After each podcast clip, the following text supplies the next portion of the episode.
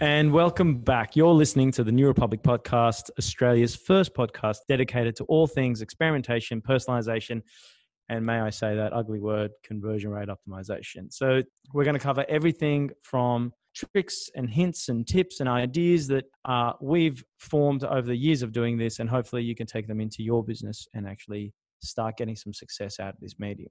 Uh, my name is Nima Yassini. I'm the CEO and founder of NewRepublique, and I'm delighted to bring you episode five of our podcast. So, I'm going to introduce my co host today. I've got Jessica from NIB. Say hi, Jess. Hello. And Richard from Optimizely. Rich, you might want to say hello. Hello. Okay, cool. So, episode five. This one's a big one. I think everyone's, I know Jess was emailing everyone going, this is going to be exciting. I'm pumped. So, today's topic is the challenge of scaling an experimentation program. So if you haven't started, don't worry. You're going to face this one day, so it'd be good to get prepared. And if you're currently in it, hopefully some of the things we say will give you a bit of a leg up on how to get in front. So I've got three questions for my panelists today. Question number one is What three things uh, have you found that have restricted organizations' ability to scale? Number two is Does how you start your program dictate your ability to scale in the future?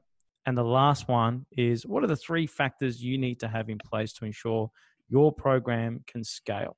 And at the end of the conversation, we're going to do a small breakaway where I'm going to ask my panelists about what books have you been reading or what resources do you go to give yourself the knowledge about experimentation? Where do you go and discover things? Something I get asked all the time. And I'm excited to say we have our very first question from someone who's been listening to the podcast and wanted to raise a question, which I'll ask a little bit later through on. So, why don't we jump straight into it? Who wants to go first? My first question What are the three things that you found that have restricted an organization's ability to scale? Who wants to take that? Jess, go yeah, for it. Yeah, so I'll jump in on this uh, to start today. I guess I'll touch on uh, I'm super pumped because at the moment we're at a point where we're looking uh, to scale or to go to the next level of scale for us, which is why I've been so excited to have this conversation with you guys. Basically, so I can learn along the way um, as to kind of what are those ideal teams that we've kind of mentioned in the past.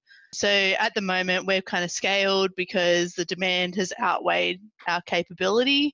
Now we're kind of reaching a point where experimentation is being taken on board by a lot of areas within the business. So I think the three things that I'm seeing that are restricting us as an organization um, looking to scale um, is the number one is talent. So CRO really hasn't been around for a very long time um, as a specialization at least. Uh, so finding people who have experience in it, who can jump on board with the journey uh, is is difficult, uh, especially located in uh, Newcastle. Uh, we have kind of that geological, uh, yeah, geolocation um, aspect. Kind of right. Pardon? It's kind of right. Geological, geography. Geological, yeah, Kinda right. geographical. That's it. That's the word I'm looking for. I guess the second thing that I feel is a barrier at the moment is understanding how to scale. Uh, so, what does the ideal team look like? And I know, Rich, you've mentioned previously about scoping for your ideal and selling that into the business, and basically then having to strip it back to what resources and budget you can get a handle on. So I'd be keen to pick your brain about that a little bit later today. Uh, and the number three would be kind of the ability to sell the plan. Um, so once you kind of understand what that ideal team is, well, what's the sell to the business? How do we have that tangible ROI of what we're achieving with the current program, and how much extra are we going to get by getting new bodies on board uh, and kind of reaching out to different areas within the business to try and help them uh, nice. get their experimentation program going. Can I, Jess? I just want to. I want to ask you a quick question. What does what does scale in your context mean? Because it sounds to me like velocity number of experiments you want to run. At the moment, so okay, I think I've touched on this in the past uh, episode, which was around we were in the mindset of just getting runs on the board. So it was very much focused on getting the experiment velocity happening, ensuring that we're getting lots of experiments out the door that was focused on kind of one division. And so now our scale is more reaching out to other areas in the business. So mm. not only trying to grow our experimentation on site for NIB Australia, we're kind of how do we help other areas within the business start using the experimentation mindset and so how that works i think is where my scale is coming from. So initially it was getting the program happening and scaling up so that we could meet the need to do kind of more development heavy experiments so kind of getting that talent on board. Yeah so, so type types of experiments right? Correct. Got yeah it. types of experiments. And then now it's kind of well there's a, a span of experiments i suppose so they're yeah, different parts of the websites. We're looking to do more within the business as well. Uh, yep. So, interesting. Yeah, that's where our scale is kind of coming to at the so, moment. So, talent, how to scale the ideal team, and then the last one was really a, the ability to sell that plan into the wider organization, right? Yes. And a quick so, question on whether number one and number three are linked. When you talk about talent, is it that it's difficult to find people you have you have the headcount but you can't find people to fill it or is it also it's difficult to be able to justify that headcount yeah, so I think it is both. We can get the headcount, and I suppose at the moment um, I have specific headcount, and I'm looking to grow that headcount, and that's what I mean about the sell to well, how big will that resource be required? Do I need two? Do I mm. need three people? Whatever. But then, yeah, sure, I get to this point where I understand I need two more people in my team and they need to have specific sets of skills. Where am I going to find them? In yep. Sydney, there might be, you know, one or two. In Melbourne, there might be three or four. Globally, there might be some more. However, we're not set up to support a distributed workforce like that um, just yet, and whether or not that would fit into the team. So I'd say it's a bit of both, bit of column A, bit of column B. That's the problem there. Really interesting. Rich, you want to take it? Uh, yeah, and actually, I'll I'll start where Nima, your last question was, which is what what do you mean by scale? So before yep. jumping to the three things, um, I think it's worth understanding, or, or at least putting some bounds around that that word scale. I think it's really important because scale can mean the types of experiments, or it can mean the number of the, your velocity. It's kind of got a you can play it in two ways, I guess. And, and I thought the uh, the best articulation of this came from the founder and CEO of uno Home Loans, Vincent Turner. His quote, which I use all the time, was in an ideal world, we would be able to test in real time with no development overhead any aspect of the customer experience from the content they read to the chat message they see to the email they get to the interface they use and the calls that they receive. That to me sums up what we are hoping to get to. I know it's not a realistic thing, but that that concept, what do we mean by scale? It's any aspect of the customer experience has been validated by real user testing. Yeah. So what do you think the restrictions are? Is it sounds like a technology restriction and a corporate readiness? Uh, well, so you, you said three, so I've tried to nut it down to three.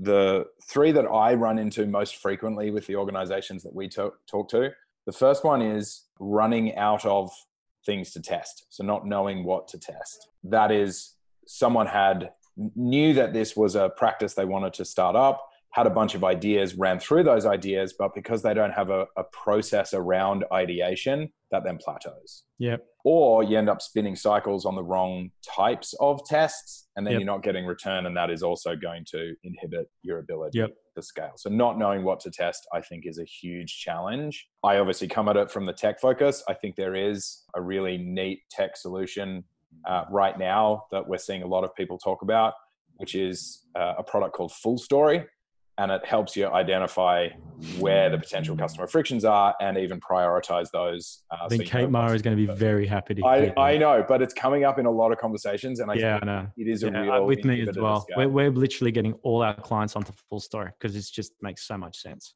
So that was number one. Number two, I think, which Jess touched on a little bit, is the places that you can't test or the dependencies in getting tests up in those places. So that might be you want to start testing deeper in your funnel, you want to start testing things on the back end, and it's just not feasible with the tech that you've got, or it requires a, a large amount of engineering effort. Or it could be on the back end. The metrics that we're trying to move, you can't measure on the site. Therefore, we need to involve analysts. And that sort of thing slows you down, consumes a lot more resource. And I think that inhibits the scaling of a program. Yep. I got the first one is what to test. The, the second one was places you can't test. Uh, yeah, so the the scope and the speed because of places you can't test yeah, dependencies yeah, yeah. or even inefficient processes. So you're doing really good tests, but if you were able to do those in half the time, then you could do and, and half the effort, you could potentially do twice as many. You know, it's crazy. I get the inefficient processes so many times. Like half our work is advising clients on how to reset up their process so they can actually deliver an experiment in time. And then a, a final one that so my number three uh, I've coined as winning in a vacuum. Oh, I like that. You're testing to find solutions to customer problems and you're finding those solutions, but the testing team is detached from the BAU team yeah. and nothing ever gets changed or implemented. Uh, yeah, interesting. So, so, what's the point of scaling a program if what you're finding is not actually being implemented because you're not getting the business returns? Yeah. You know, Rich, as you're talking, a lot of these points kind of echo in the the maturity index that we did, which is coming out again. And I, I think the things that we found in that research now we're talking to some of the biggest organizations that have been running experimentation for like five seven years. The things that everyone talked about was um, the centralization versus decentralized model. And what they found is centralized a lot of them like big telcos. I know one in particular i'm thinking of. They found that by centralizing the experimentation program they couldn't scale it and the biggest issue that they had was they'd built so much IP and structure and process into that centralized model that moving to a decentralized model became increasingly difficult. And to scale that meant they just constantly needed more headcount, which started becoming uh, relatively impossible to actually do, uh, mainly from a talent perspective, but also from an organization because although they had a centralized team, they kept borrowing from other teams to allow for scale. And therefore, because they couldn't get more budget, they'd go and get steal from other teams. And that kind of ended up meaning that those teams would need those people and succumb to those people back. So I think one thing that I find is the model that you set up your teams under, centralized versus decentralized versus hybrid, is a really important factor to think about around the challenges that restrict scaling. That's one thing I, I agree. I think the the next thing, Jess, I totally agree with you. Talent is the hardest thing as a consultancy in this space, finding people who know what the hell they're doing is really, really difficult. And one of my common things that I found, and to all the people listening, hiring CRO people, please, there's one really important question you need to ask, and that is Have you been mentored or have you been trained by anyone else other than you doing the role in a previous role? Because what I found was when they're on their own, they're learning from themselves and that really limits their ability and exposure to what they've seen. And a lot of times when we've hired individuals like that they've picked up some bad habits because they haven't understood the context of the things they're learning. And as a result they end up being quite misguided in their approach to experimentation which ends up meaning that they're running bad experiments. They don't know where to experiment. The experiments that they're running are great but they're not seeing the light of day because they don't understand how to get it into production. So i think talent is such an important thing. And I, I know I'm going to plug this, but we're actually going to launch an education product next year because I'm so fed up with not being able to find good people. So I've thought stuff that we're just going to go teach people. Hopefully, in there, we'll find some bright sparks that we can then hire. So if you're looking for talent, Jess, give me till Feb next year. Once I start training some people, I'll, I'll flick some names to you. And I think the last thing that I got, you know, looking at the maturity index around what are the things that limit scale one of the things that I found was organizational readiness. So if you actually look at the context of experimentation, it has a global appeal, and a lot of companies are going through a digital transformation. And there was like 40% of people actually recognize that they can't scale because they can't get the entire business to buy into a change process that needs to happen for scale to occur. So, and I think a lot of times when we've been talking, we've always talked about getting buy in at the exec level, but there's organizations that have buy in. What they can't do is there is a change process that needs to occur for those other entities in the business to be able to take on experimentation. So, what we do is we justify the spend, but we don't justify the change program. And that's where it gets, it breaks down because we don't talk about, okay, to scale, these are the changes that teams need to put into place. And if you think about the organizations that have been doing this for a long time, like Amazon and Google, it's not a centralized team. Booking.com is one of the most famous in this category. They every team runs an experimentation. Every team has the individuals required to run that experimentation. Their centralized experimentation team doesn't actually run one experiment. All they do is they police everyone else's experiments to make sure that they're running them correctly. That is a massive change program and it's a huge undertaking by any organization and i don't yeah. think as practitioners we do a good job in selling that but it's unrealistic to think that that is going to be how it can be done from the very beginning. Like amazon Absolutely. would not have had it working. Their experimentation program unlikely would have been decentralized from the very beginning of their experimentation. Yeah i, I think these organizations you know the founders began with experimentation. They they didn't think centralized decentralized and the thing just was a part of the evolution of the business. It wasn't a you know what, what we're doing is we're orchestrating an environment an ecosystem in which it could occur and then what we try to do is through osmosis expand that out it's not so much that what we've done is wrong it's more around understanding the the challenges you're going to face and preparing for them rather than what I did was wrong, what I'm going to do now is right. And you're right. We were all inevitably going to get here because it was always going to start with a centralized model. And then we start looking for other things and decentralized comes out and hybrid comes out. So I think, I think it's more around one of the biggest challenges that came out of the study was that a, a centralized model will only last you so long. So understanding how to do decentralized, whether you decentralize ideation, whether you decentralize ideation and conceptualization of, of an experiment, or the development, you centralize development. It's really around how do you decentralize and, and what do you decentralize and what components can you scale effectively and cost effective. So you might have a development team offshore. Scaling that is a lot cheaper and easier. And so you might centralize dev, but decentralize ideation and conceptualization. So it really does decentralization doesn't mean that everybody does it. It might mean different components are decentralized. We're actually going through this process with a company right now who, as you said, Rich, they, their, their biggest issue is the speed of getting an experiment up. They're a financial institution and legal and compliance plays a major role in their process and it just comes to a grinding halt. So we're looking around how do we how do you change the program that they become more agile in their nature? You kind of transitioned into question number two, which is around your models. So let's let's move. I think that's you're right, Rich. I think uh, that moves us on to question number two, and I'm going to throw it to you. Do you think how you start your program dictates your ability to scale in the future, or do you think that's going to limit you? I mean, talk to that decentralized and centralized. What have you found in the market? I actually agree with Jess on this, the comment that you made earlier, which is it is almost impossible, if not actually impossible, for you to begin with where you're going to end. The space is just too new to be able to get that level of buy in and investment from the business. So, no, I don't think how you start dictates your ability to scale. And I don't think you can begin where you want to end up. You need to just begin however you can, prove that it's working, steal, beg, borrow, steal headcount as you go. And then when you start to run into inefficiencies in that model, then evolve that model. My main recommendation would be don't do that alone. Seek help from others that are doing the same thing. Seek help from the um, vendors and partners that you work with because they will have done this a lot of times and it's not one size fits all. It's not a standard map. So my message is choose a model that's right for that moment in time. Don't boil the ocean, but recognize if inefficiencies are holding you back and then look to improve it. Yeah, what I found really interesting in this space is I've worked really hard to get people bought into this experimentation program and this centralized model.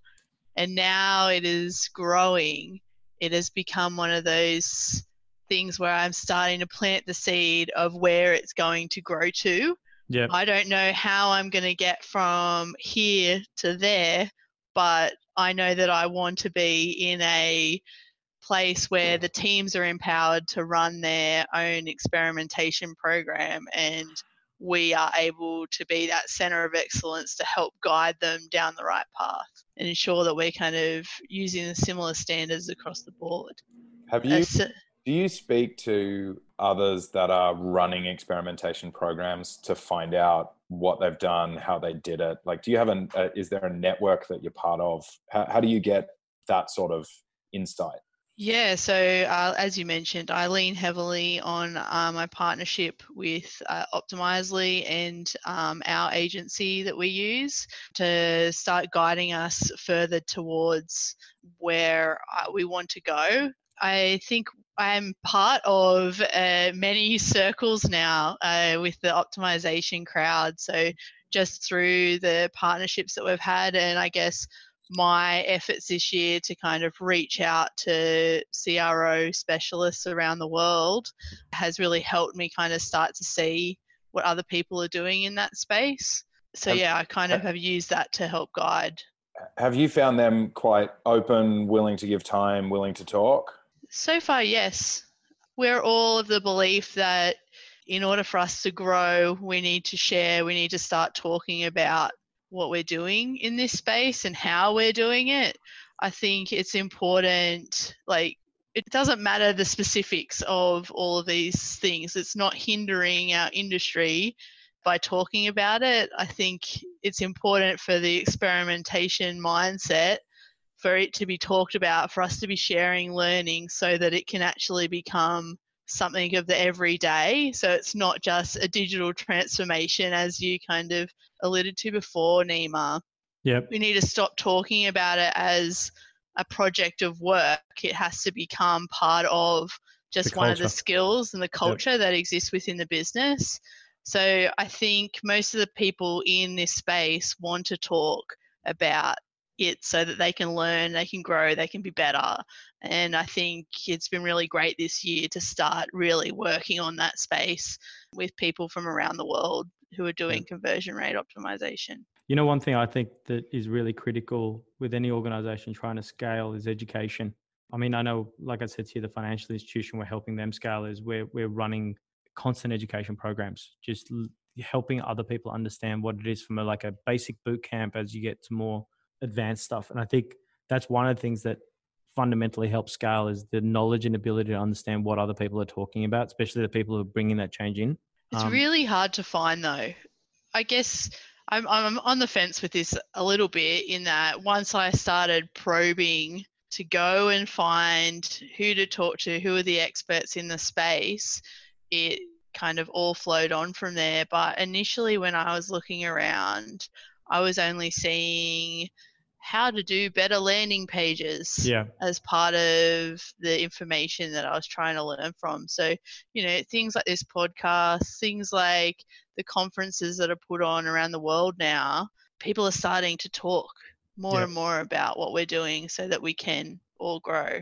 There's some there's some amazing events that like I, I agree. I think in Australia you don't get exposed to like the ConversionXL guys in the states. Their events fantastic. I know um, Conversion Jam in Stockholm. I went to that event and it was mind blowing. It was just mind blowing.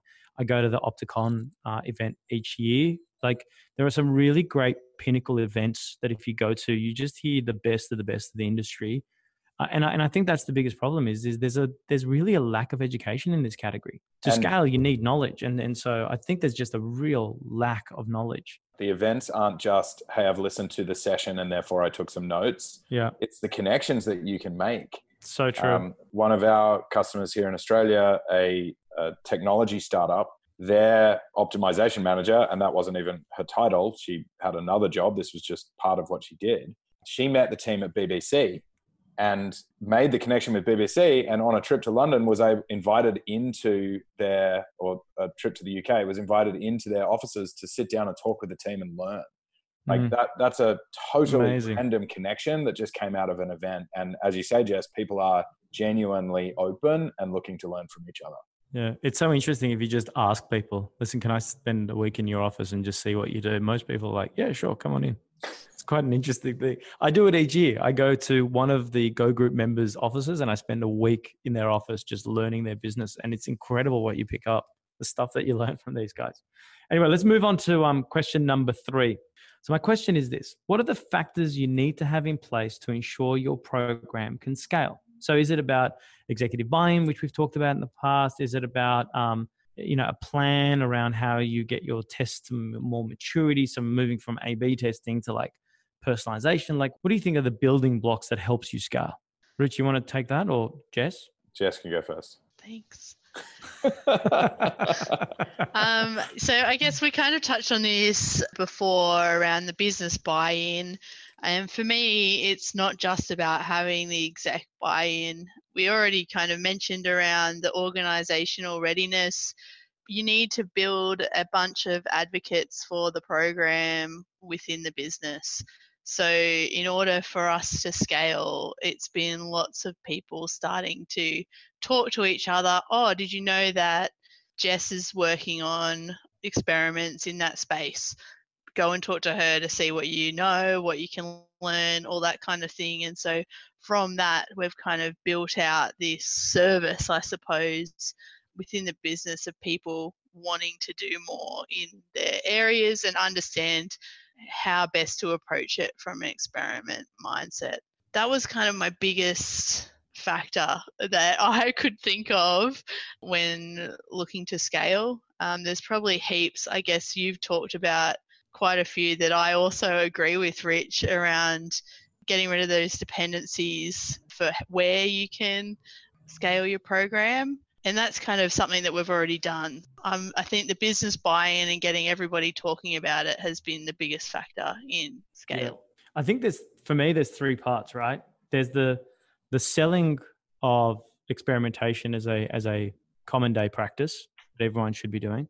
Then there's the process that you need to scale, so allowing people to run that program, and and I mean process from like everything from documenting a hypothesis to the program management tool that you require and i think sometimes uh, i think it's such an important that process of like what you use how is that going to scale with the business and tools like i mean i, I know rich you're on but like Optimizely's program management tool or other tools like airtable and other even down to basic excel spreadsheets you'll find the tools that you start with will outdate and they can't scale with you so i think first for me is, is you you got to sell the business on experimentation. Big borrow, and steal.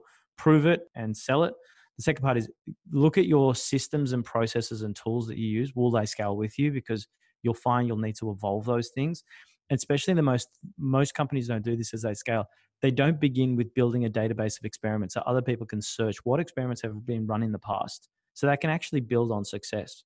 And what you'll find is as you scale, people are coming up with the same ideas that you might have tested a year ago and you've forgotten. You end up doing a test again. So having a process and having that database is critical. And then I think the last part for me is about running and reporting. So running those experiments, informing the business that they're running, and also reporting back in a much more tangible, easy, simple way rather than detailed reports that people like, can't you just tell me, did it win or did it lose? So I think they're, they're the three things that I've picked up through my journey around helping organizations scale. Most important part is the process part. We always think about the selling, but I find once you're at that scaling conversation, the selling's happened, people are bought in. It's the ability to run it after that that I find the processes and the tools we're using the same things and going, well, why aren't they working or why is this so much harder than it should be? I think that's the bit that I always find gets that's doesn't get focused on as much as it should. Yeah, and it is a learning journey in itself. Yeah. The processes, so 100% you know you revisit that as you start to grow you go oh well there's a gap here. You can see once you put a process in place you can start to see where the holes are and it's just another flow that you're trying to optimize within the business. I never understood the value of that database until we started scaling programs. That database has just been so valuable to be able to actually search and say okay, we're on this page. What are the what are the different tests that have been run? Being able to see all those things and the results out of those things.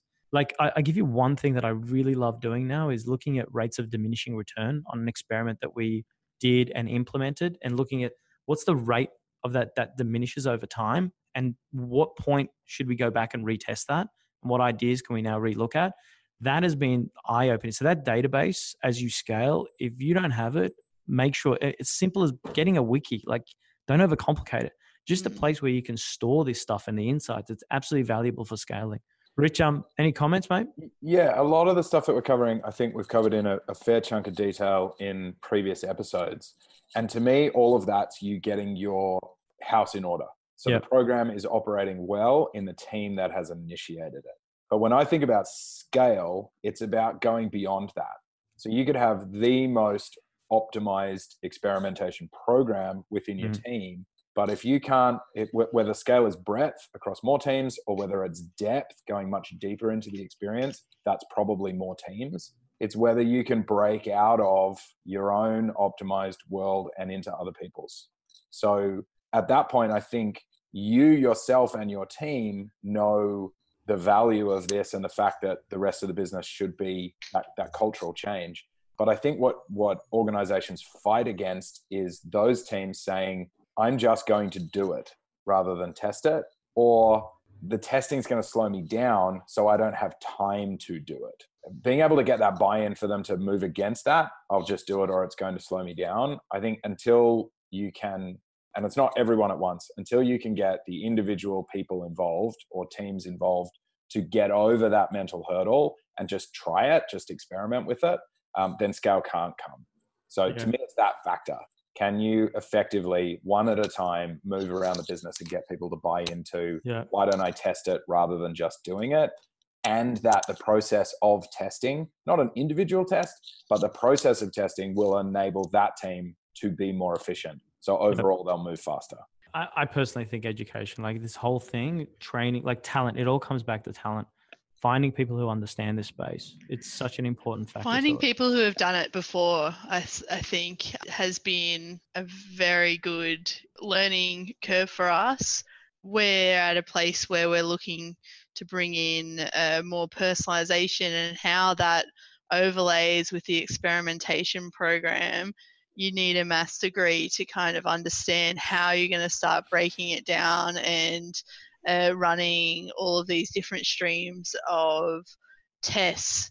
Uh, so I think, yeah, I agree with you, Rich. There's, there's an epic scale factor there that's possible, and then it's trying to upskill to be able to deal with that capability that the, the business, I suppose, is asking for. Yeah, agree. Um, let me, so just one potential way that organizations could approach this, and it's just one, but I only listened to it recently and I really like it, came from Gibson Biddle, the former VP of product at Netflix. He spoke at Opticon, Optimizely's annual conference earlier this year, and delivered the keynote. And in that keynote, he said something which I just absolutely love that to him, testing is the balancing act. It's a, enabling him to manage the balancing act between delighting customers and margin. And that trade off, that concept of trade off, I think every single one of whoever's listening's, the other teams, the peers, the colleagues that you work with in their day and in their work streams, they have to make trade offs. And potentially using that, this testing allows you to, to do that balancing act. Mm, that's really nice. I'm actually looking at my notes from Opticon where um, the the head of product for Netflix was speaking, and he had some really amazing conversations. And I'm just trying to find. Basically, he called it his product design concept is known as DHM: delight customers, make it hard to copy, and make it high margin. And that's how he talked about everything he did at Netflix was how do I delight customers, how do I create it so it's hard to copy, and then how how does it deliver high margins, which is really nice. All right, so I think that's a that's a good wrap for three questions, and it's a perfect time to go into the question that came from our last episode. Uh, and the question that was sent in to me. Now, remember, if you've heard anything that you want to have a question about or you want to add to us, please at the bottom of the notes you can see our email address. Just drop an email with your question or comment. So the question from the last episode was, how do I resource a program effectively? Jess, I think this this is like your wheelhouse. You did this. How did you resource your program effectively? Did you start with a dev? Did you start with a UX? Was it just you and a flip chart? I started with an analyst, so Data a data guy. Uh, so basically, I was on the tools and he was uh, helping us have that consistent reporting so we could start identifying opportunities and things like that. Interesting. That got us only so far due to my skills on being in the tools. The WYSIWYG as well. Yeah, Is that what you're talking exactly. Yeah. Um, things started needing to have a lot more JavaScript and kind of front end development type work, which is where we uh, decided that we needed to get a, uh digital optimization specialist on board. Which is kind of a very broad term because it's a very broad role as to what they might need to dabble in. Yep. And so that kind of helped us to start getting a bit of momentum. Those runs on the board, I suppose, from just getting experiments out, starting to prove value, and then kind of we grew to another support another area of the business which required another digital optimization specialist to come on board. Now we're at a place where we need to understand well what's missing from our team and so when you say resource a program effectively it's effective for a certain amount of time until you need to understand well where is where are we moving to next Yeah. What's the next step? Um, yeah so Got it. Yeah, interesting.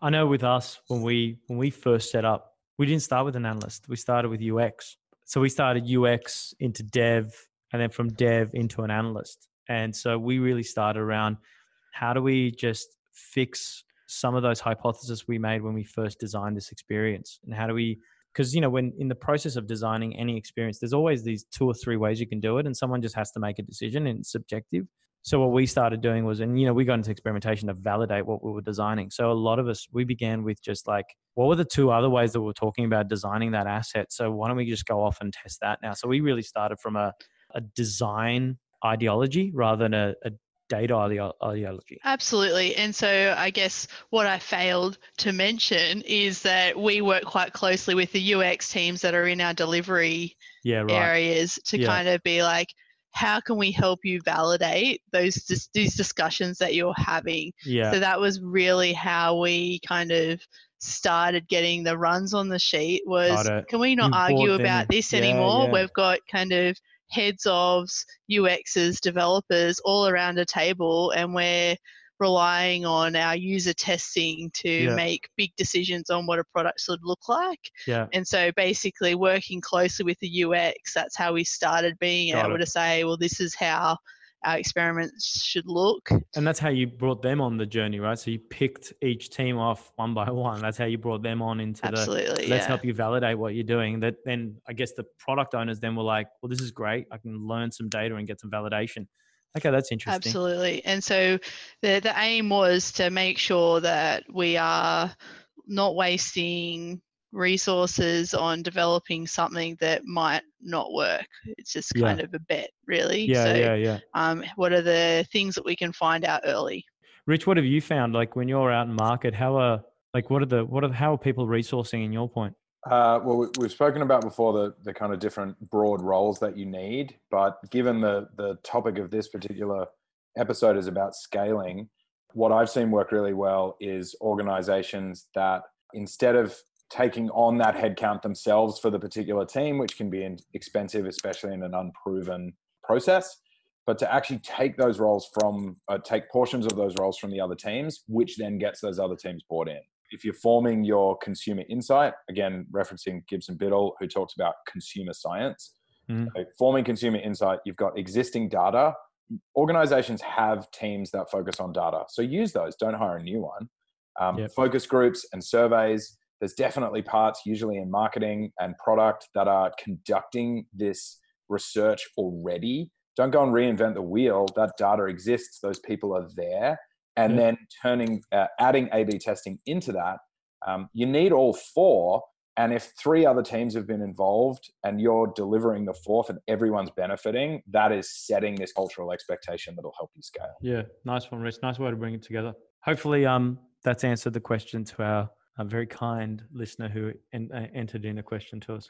So, Rich, just to touch on a point that I mentioned earlier around the ideal team, I know in previous podcasts you've alluded to scoping for the ideal team and then being able to scale back according to whatever budget or the business will allow you to do might be able to share kind of your view on what what that ideal team might be uh, so yes, I definitely can, and it won't be, hey, here is what the ideal team is. As I said, it's not one size fits all.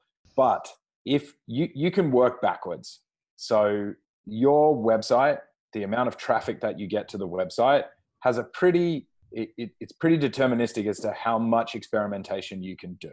And those experiments need to have ideas, they need to be designed and developed.